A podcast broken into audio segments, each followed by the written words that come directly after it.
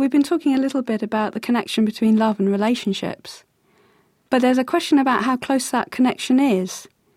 Let me try this on you. Here's a view that I'm quite sympathetic to, and this is the idea that love can be understood in functional terms as having a certain kind of functional purpose. And the purpose of love is to create and foster relationships. So not only is there some kind of connection between love and, and relationships, in fact, that's what love is. Love is an emotion that's all about creating and fostering close personal relationships. I'm not sure I agree with that. I think there are two points I'd want to question. First, I think love is an emotion, sure, but it's not just an emotion. There are other things that love is, as well as an emotion. And secondly, it sounds when you say that as if when my wife asks me, Why do you love me? I should reply, In order to foster our relationship. And that just sounds to me like a weird thing to say. Yes, I agree. That would be a very strange and probably very unwise thing to say.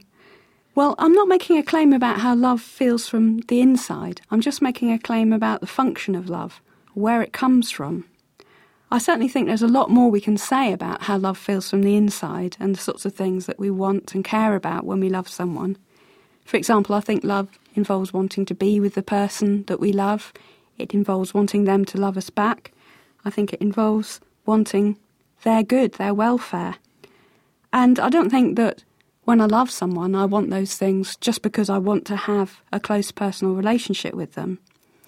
The claim I'm making is just that if we can understand the function of love from the outside, we can then understand why love takes that form, why love involves the wants and desires that it does, and what kinds of things can be reasons for love.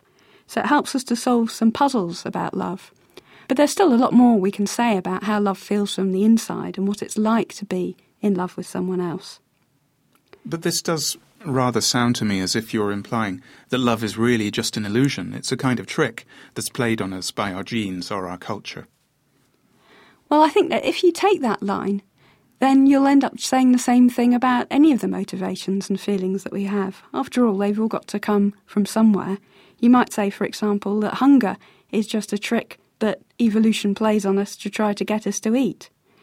Well, of course, it's possible to stand aside from our motivations and our emotions, to criticise them from our own personal point of view. But we don't have to reject them then, we can still choose to endorse them. We could just as easily take the view that our relationships with other people and our love for other people is part of what makes life meaningful for us. And it makes life meaningful for us because we're human beings. This is an Open University podcast. For more information, go to www.open.ac.uk forward slash arts forward slash philosophy.